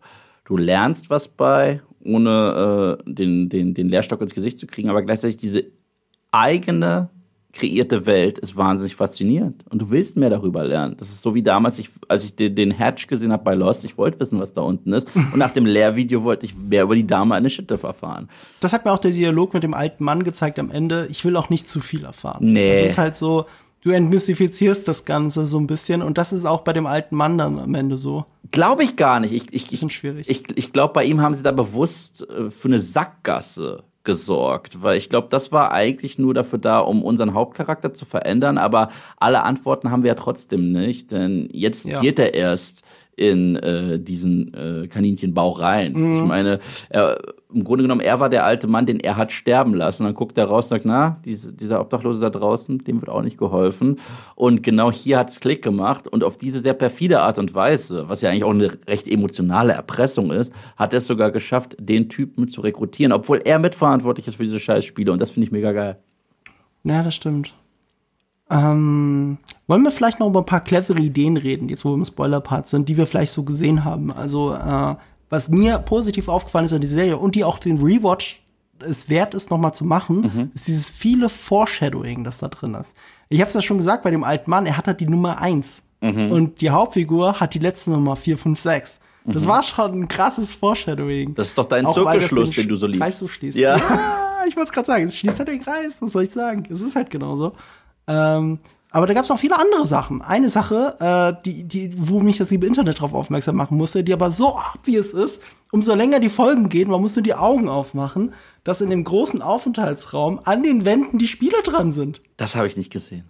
Die fragen sich die ganze Zeit, was sind denn die Spiele, was sind denn die Spiele? Und das Geile ist, an den Wänden sind mit so Strichmännchen aufgemalt die ganzen Spiele, die kommen. Wow, okay. Jetzt fühle ich mich gigantisch dumm. Ja, in riesigen Lettern quasi. Aber da standen vorher die Betten, da standen ja die Betten davor. Du hast es nicht richtig gesehen. Du hast immer nur ausschnittsweise gesehen. Sie ist immer nur so leicht im Hintergrund. Und die, und die, alle sind, alle sind so sehr mit sich selbst beschäftigt. Also die Figuren sind so sehr mit sich selbst beschäftigt, dass sie nicht sehen, dass die Spiele an der Wand sind. Was passieren wird. Sie hätten es sehen können. Auch wenn ich nicht weiß, was für einen großen Vorteil das bringen soll. Aber, äh, Sie hätten es tatsächlich sehen Na, können. ich glaube, den einzigen und, und, Vorteil, den sie gehabt haben, um zu wissen, was für Spiele kommen, haben sie ja noch mal die Möglichkeit, sich rauszuwählen. Sie können ja noch mal sagen, wir gehen, das wird zu viel, wenn die wissen, okay, wir springen jetzt gleich über dieses Glas und fallen alle in unseren Tod. Ja, aber das siehst du ja nicht ganz genauso. Du siehst ja, Ja. nicht, oh, das ist eine, da geht's, du weißt ja, du siehst da Tauziehen. So, oder äh, dann denkst du ja nichts, mehr, mehr ist da ja nicht. Du weißt, es geht um Tauziehen. Du weißt aber auch nicht, ob es das nächste Spiel ist oder das übernächste Spiel. Also es würde ihn de facto eigentlich gar nicht so viel bringen. Also bei, ja, beim Tauziehen, gut, da hätte man draufkommen können, ihr müsst Zehner-Teams bilden und so. Hm, das könnte das Tauziehen sein. Mhm. Und nicht das über die Brücke laufen oder so. Äh, das stimmt schon.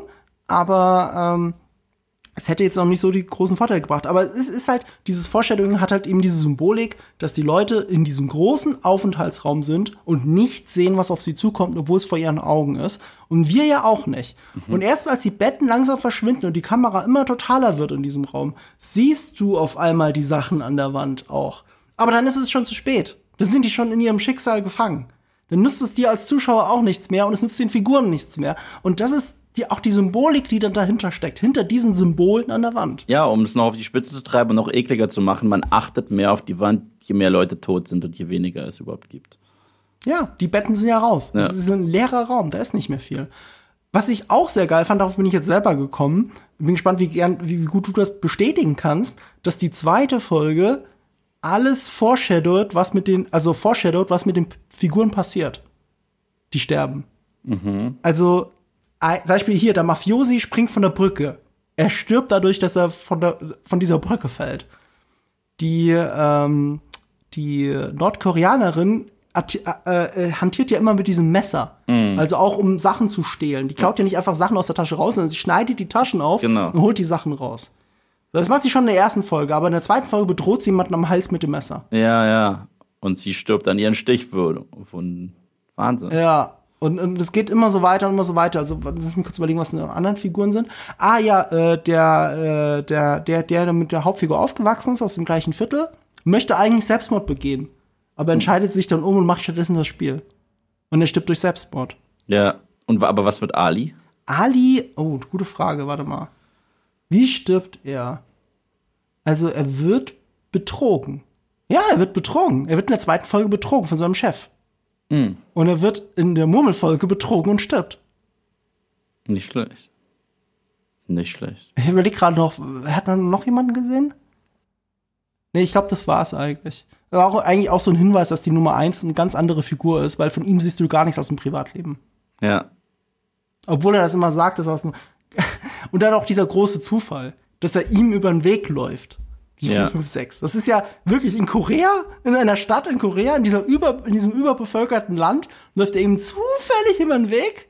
Man hinterfragt es gar nicht, weil das alles so fantastisch ist. Aber so im Nachhinein so, natürlich läuft er nicht zufällig über den Weg. Also kurz gesagt, wir sind äh, Fans. Auf jeden Fall. Und, und, und wie gesagt, die Serie lädt dazu ein, dass man sie nochmal sieht.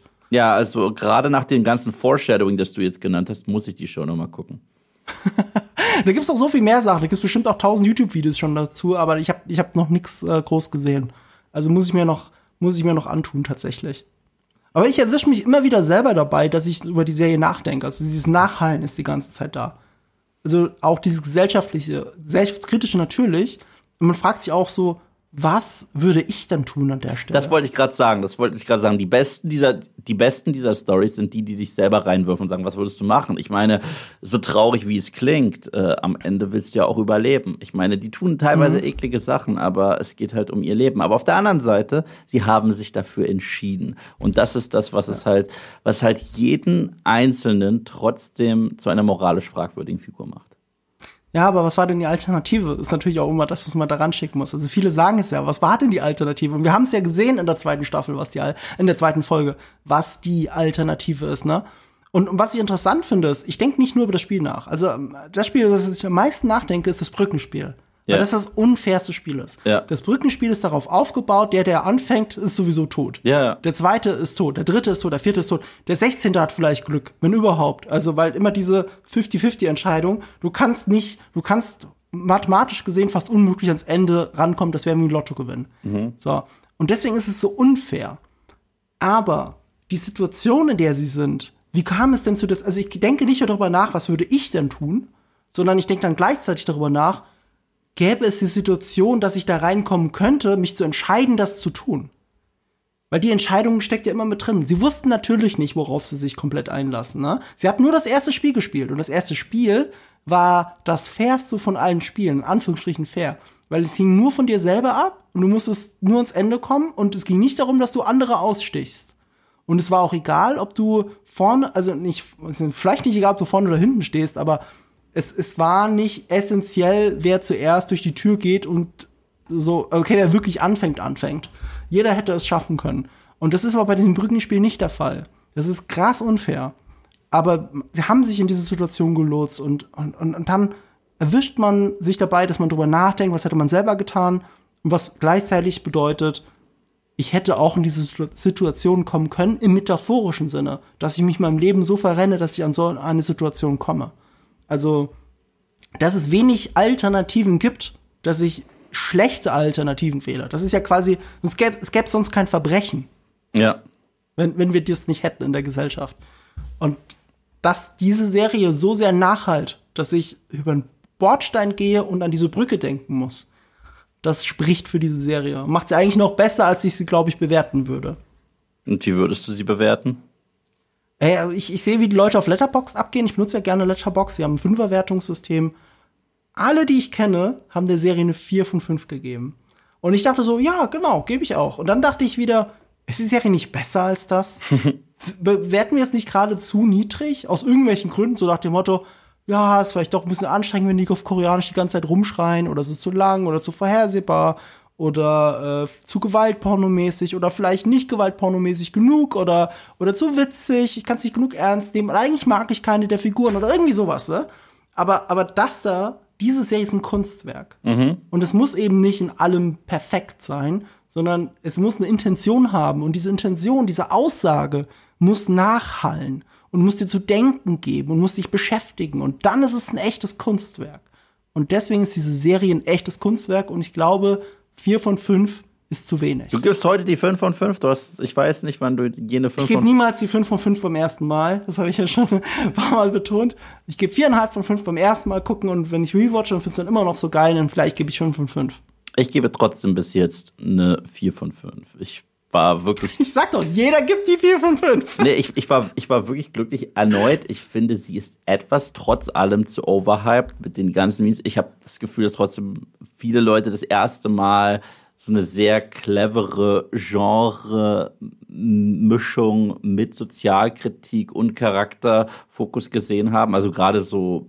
Aber das kannst du der Serie nicht anlasten. Weißt du, ich frage mich, was ist overhyped? Ich bin froh, dass mal was Anspruchsvolles so sehr von allen gemocht wird. Das stimmt, das stimmt, das stimmt durchaus. Und deswegen, ich, ich war sehr zufrieden mit der Show. Wie gesagt, ich bin der Erste, der, der gesagt hat, Gott sei Dank darf ich heute mal darüber reden und nicht über What If. So. Wo wir wieder beim Thema wären. Okay, schließen wir jetzt endgültig den Kreis, weil ich habe ja gleich ganz am Anfang gesagt, ähm, wir müssen eigentlich klären, ob wir überhaupt noch über What If reden wollen. Wenn ich so in unseren Kalender schaue, Yves, dann sind wir eigentlich die nächsten Wochen ziemlich dicht. Aber für nächste Woche Sonntag, für den nächsten Podcast, haben wir noch drinstehen ein Bond-Filme-Ranking. Oh. Und wir können uns ja noch nicht entscheiden, ob wir jetzt wirklich ein Bond-Filme-Ranking machen wollen nach dem Bond-Podcast, ob ihr das hören wollt, ob wir nicht vielleicht doch lieber über What If reden, was gleichzeitig bedeutet, dass ich jetzt alle Folgen What If bis Sonntag nachholen muss. Oh, Yahoo. Ähm, Das wäre dann doch irgendwie wieder anderes. lustig, wenn der Marco dazu gezwungen wäre. Auf einmal klingt die Sache doch ganz spannend. Ich habe gelitten, du musst auch.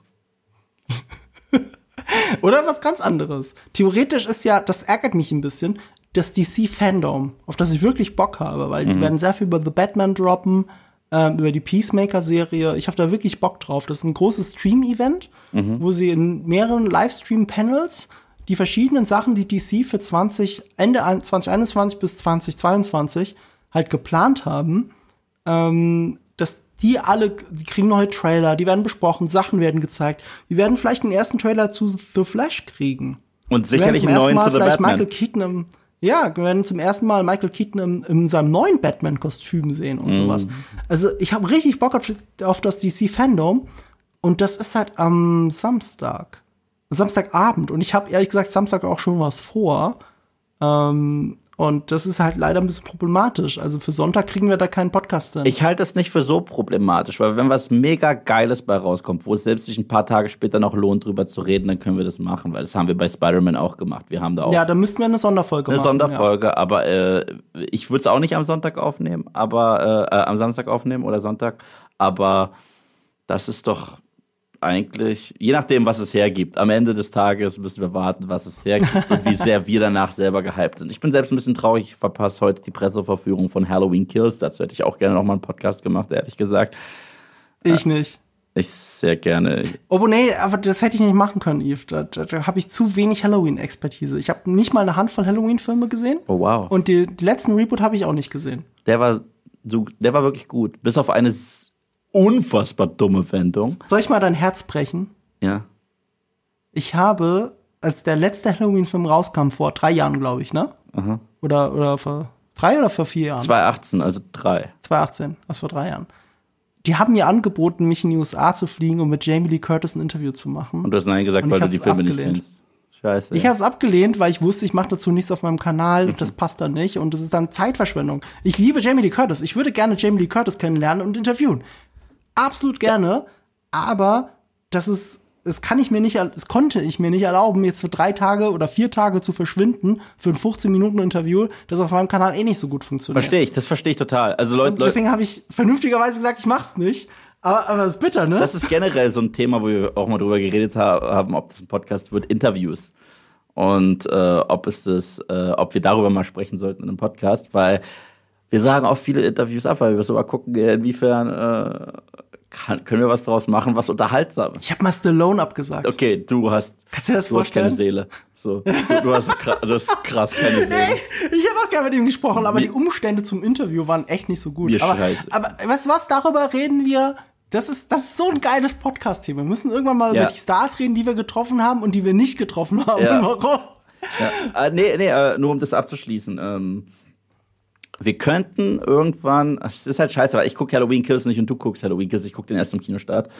Aber gerade weil du gesagt hast, dass du äh, da keine Expertise hast, es kommt ein recht spaßiges Video demnächst. Ich habe äh, für alle, wie dich da draußen, die die Reihe nie gesehen haben, ein bisschen mal über die Evolution der Reihe gesprochen und wie Banane sie irgendwann wurde und wie sie sich wieder gefangen hat.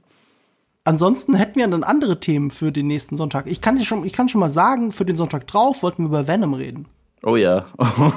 Ich habe den jetzt extra nachgeholt. Also ich habe ja wirklich, ich habe es geschafft, mich drei Jahre, drei oder vier Jahre Drei. vor Venom 1 zu drücken. Drei, ja. Seit drei, stimmt 2018. Seit drei Jahren drücke ich mich vor Venom 1 und ich habe den jetzt endlich geschaut gestern. Und ja, ich weiß. ich, ich, wir reden bei Venom 2 drüber. Ja. Ich will das jetzt Ja, vorweg- Venom 2 schaust du auch die Woche, ne? Ja, ich schau den. Ich Und auch. dann müssen wir ja drüber reden. Also, Let there ja be carnage. Mal schauen. ja, let there be carnage. Aber wir müssen uns noch entscheiden, ob Bond if oder Bond. Sollen wir, sollen wir unsere, unsere Zuschauer draußen abstimmen lassen? Also gegen Bond-Ranking, da habe ich natürlich viel mehr Bock drauf. Also ich könnte ewig über Bond Ja, reden. ich halt nicht. Ich bin halt nicht so der. Da, da bin ich so nicht der äh, Aficionado wie du. Aber muss ich, muss ich mal gucken, ob ich da fünf Bond-Filme zusammenkratzen kann. Ich werde dir das. Kannst nicht fünf Filme zusammen ich werde ich werd dir das enttäuschendste Bond-Ranking ever geben. Ich werde dir. Ja, ich kann die jetzt nicht alle nennen, weil, weil sonst ist der Podcast ja schon gelaufen. Okay, ich sehe schon, dann müssen wir wahrscheinlich doch über, über What If reden. Ah. Hilft ja gar nichts. Nee, wir schauen mal. Wir schauen Wir mal. haben echt keinen Bock, ne? Wir haben halt einfach keinen Bock. Krass keinen Bock. Okay, ich, ich, pass auf, pass auf, wir müssen uns ja nicht entscheiden. Ich sag's ganz ehrlich, ich find's lustig, dass, dass, dass wir noch einen Großteil dieses Podcasts von Squid Game, einer sehr tollen Serie, die ich noch mal sage, schaut sie euch an, sie ist gut und sie ist besser als viel, was da draußen im Kino ist und viel, was auf anderen Streaming-Services ist, dass wir die verschwenden, um über die dumme Marvel Easter Egg Show gerade zu reden. Äh, Wow. Ähm, weißt du was, dann lass uns doch einfach festlegen, wir machen die, die sonntägliche Folge, verschiebt sich und stattdessen machen wir DC Fandom, müssen es aber am Montag aufnehmen. weißt du was, Marco? Ich liebe dich. Ich dich auch. Genau damit enden wir jetzt. What if DC total, Ja, What if, what if DC, besser cooler wäre? ist als Marvel? und die wir Hate-Mails holen werden fließen, die Hate-Mails Ich werden möchte immer noch mal zu meiner Verteidigung sagen, ich fand Shang-Chi ziemlich gut. Ich möchte noch zu meiner Verteidigung sagen, ich fand Shang-Chi absolut durchschnittlich. Ich habe dadurch, dass ich jetzt Venom endlich gesehen habe, ich habe nur die deutsche Synchro sehen können, weil es nur die deutsche Oh. Synchro auf Amazon Prime gab. Ja, ich weiß.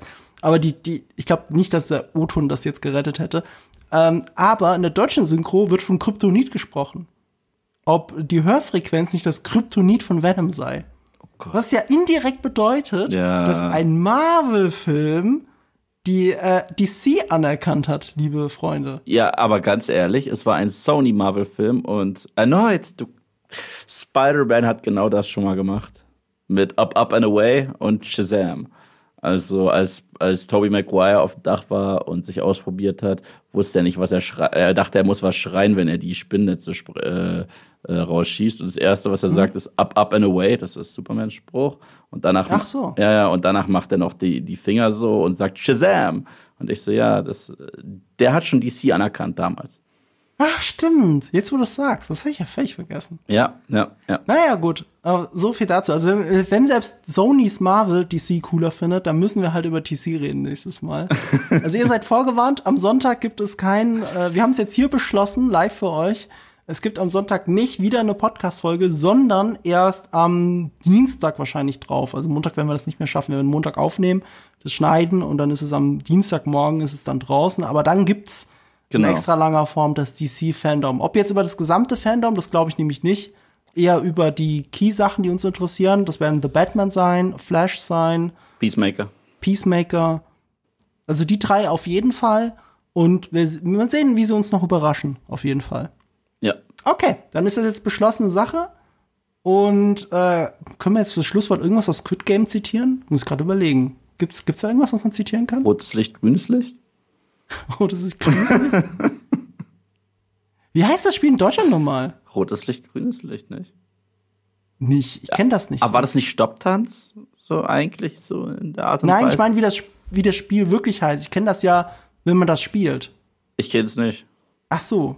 Sagt man rotes Licht, grünes Licht? Also ich kenne es nicht, ich kenne es nicht, ich kenne es nur aus dieser Serie. Ich kenne es wirklich nur aus dieser Serie. Ach so, da, ich kenne das Spiel tatsächlich.